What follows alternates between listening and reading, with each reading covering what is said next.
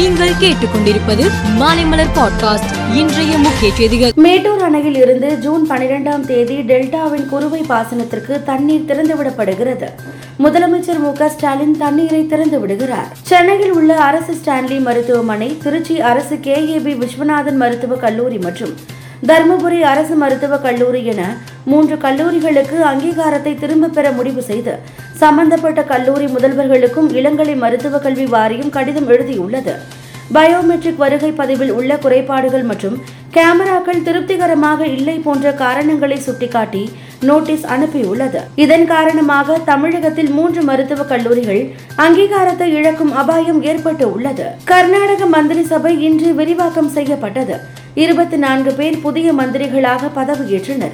புதிய மந்திரிகளுக்கு கவர்னர் தாவர்சந்த் கெலாட் பதவி பிரமாணமும் ரகசிய காப்பு பிரமாணமும் செய்து வைத்தார். மணிப்பூரில் மீண்டும் வன்முறை வெடித்து உள்ளதால் பதற்றமான சூழ்நிலை உருவாகி உள்ளது.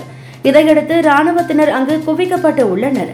வன்முறை சம்பவங்கள் மேலும் பரவாமல் தடுக்க மேலும் ஐந்து நாட்களுக்கு மணிப்பூர் மாநிலத்தில் இணையதள சேவைகள் அனைத்தும் முடக்கப்பட்டு உள்ளது. டெல்லியில் இன்று நிதி ஆயோக் ஆட்சிமன்ற குழு கூட்டம் பிரதமர் நரேந்திர மோடி தலைமையில் நடைபெற்றது.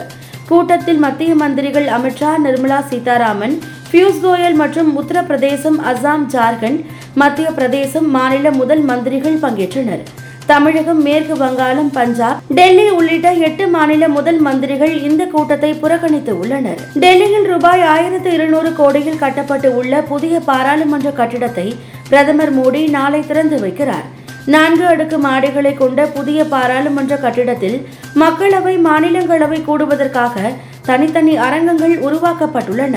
ஒரே நேரத்தில் ஆயிரத்து இருநூற்று எழுபத்தி இரண்டு எம்பிக்கள் அமர்ந்து தங்களது பணிகளை மேற்கொள்ள முடியும். மனித மூளையில் சிப் பொருத்தி கணினியுடன் இணைத்து சோதனை நடத்துவதற்கு எலான் மஸ்கின் நியூராலிங்க் நிறுவனத்திற்கு அமெரிக்க அரசு அனுமதி அளித்து உள்ளது இன்னும் சில மாதங்களில் நியூராலிங்க் நிறுவனம் தனது சோதனையை தொடங்க உள்ளது. ஐபிஎல் குவாலிஃபயர் இரண்டாவது ஆட்டத்தில் மும்பை இந்தியன்ஸ் அணி குஜராத் டைட்டன்ஸ் அணியிடம் தோல்வியடைந்தது.